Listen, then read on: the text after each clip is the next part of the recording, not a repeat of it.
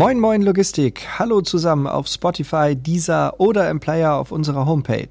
Tag dreiundzwanzig der Corona-Krise und hier ist wieder euer Podcast mit Informationen aus der Logistik, gute Neuigkeiten und einem neuen Hermann des Tages. Mit dabei ist die Stimme aus der Dispo. Moin Marcel. Moin Merlin, moin Logistiker. Stimme aus der Dispo, das gefällt mir ja. Ja, bitte gerne. Kommen wir gleich zu Anfang zu den Zahlen aus Hamburg. Gestern wurden neunundsechzig neue Infektionen gemeldet, so wenige wie seit dem sechzehnten dritten nicht mehr. Insgesamt sind jetzt dreitausend achtundachtzig unserer Mitbürger infiziert. Davon liegen zweihundertzwanzig in den Krankenhäusern und fünfundsechzig auf den Intensivstationen unserer Stadt. Die Zahl der Toten hat sich um drei auf achtzehn erhöht.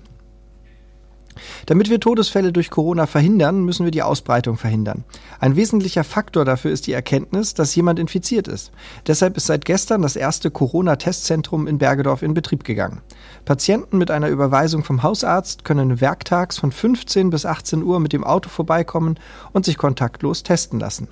Dadurch wird das Risiko einer Ansteckung minimiert.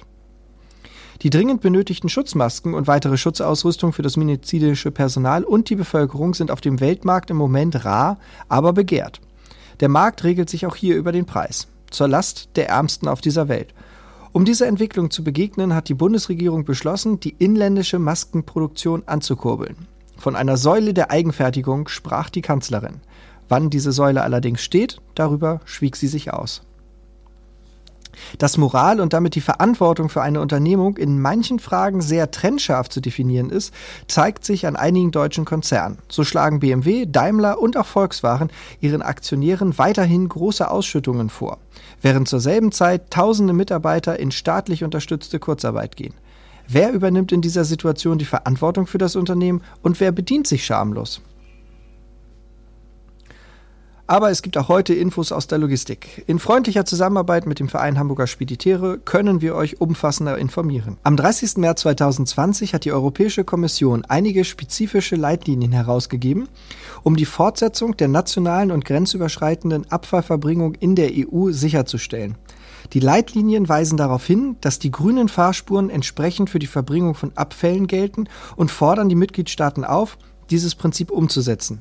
Darüber hinaus wird gefordert, die Behandlung von Papierdokumenten aufzugeben und zum digitalen Dokumentenaustausch überzugehen, insbesondere in Fällen von Mitteilungen im Zusammenhang mit der Notifizierung von Verbringungen.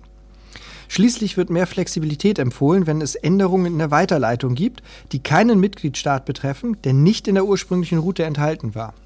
Wie Bundeswirtschaftsministerium und Bundesfinanzministerium mitteilen, wird die Bundesregierung angesichts der Corona-Krise einen weiteren Schutzschirm speziell für den Mittelstand spannen.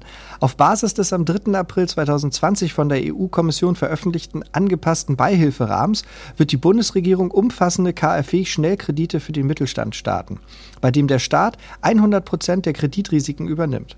Die Kreditlaufzeiten werden auf zehn Jahre verlängert. Damit kommt die Bundesregierung wesentlichen Forderungen des D S L V Bundesverband Spedition und Logistik nach.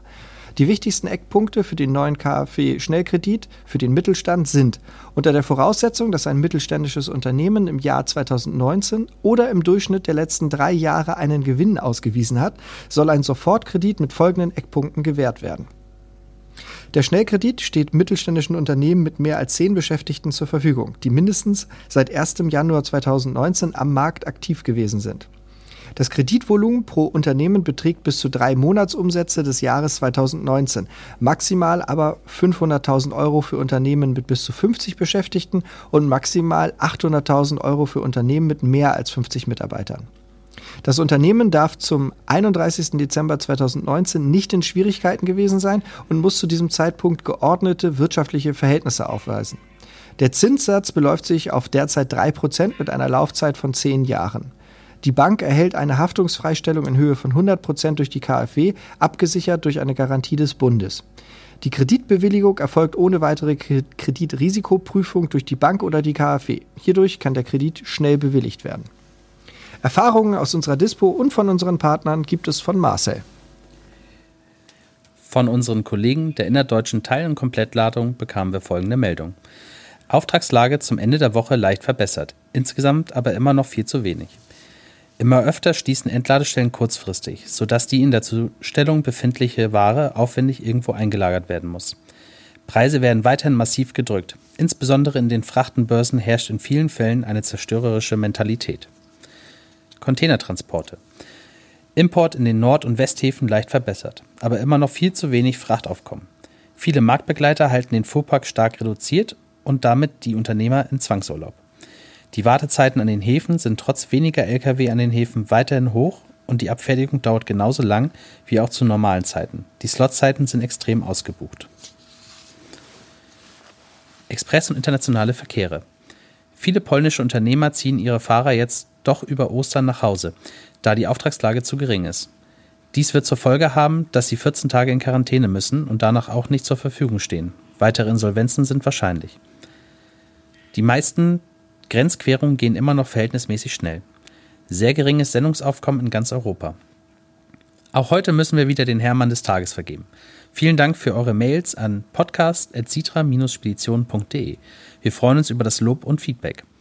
Der Hermann des Tages geht an eine internationale Spedition aus Kehl für eine Sendung von Pleit nach Hamburg. fünfhundertvierzehn Kilometer sollte man ganze vierhundert Euro anbieten. Mit siebenundsiebzig Cent pro Kilometer liegt er zwar besser als die Hermanner der Vortage, aber immer noch weit unter einem wirtschaftlich vertretbaren Satz. Lieber anbietende Kollege, schäm dich. Gute Neuigkeiten. Immer mehr Musiker geben Konzerte nicht mehr in Hallen und Clubs, sondern auf ihrer Terrasse und dem Balkon. Der dreiundsiebzigjährige Engländer Jeff Harrison erfreut jeden Abend um siebzehn Uhr dreißig seine Nachbarn in Eimsbüttel mit seinen Hits. Aber auch in vielen anderen Stadtteilen kommt es zu immer mehr Konzerten. Besonderer Dank geht an euch alle, die sich weiterhin tapfer an die Regeln halten. Die Zahlen in Hamburg machen Mut. Das ist nicht zuletzt auch euer Verdienst. Macht weiter so, gemeinsam schaffen wir auch die nächsten Wochen. Bleibt zu Hause, haltet Abstand, seid entspannt und kommt gut durch den Tag. Tschüss.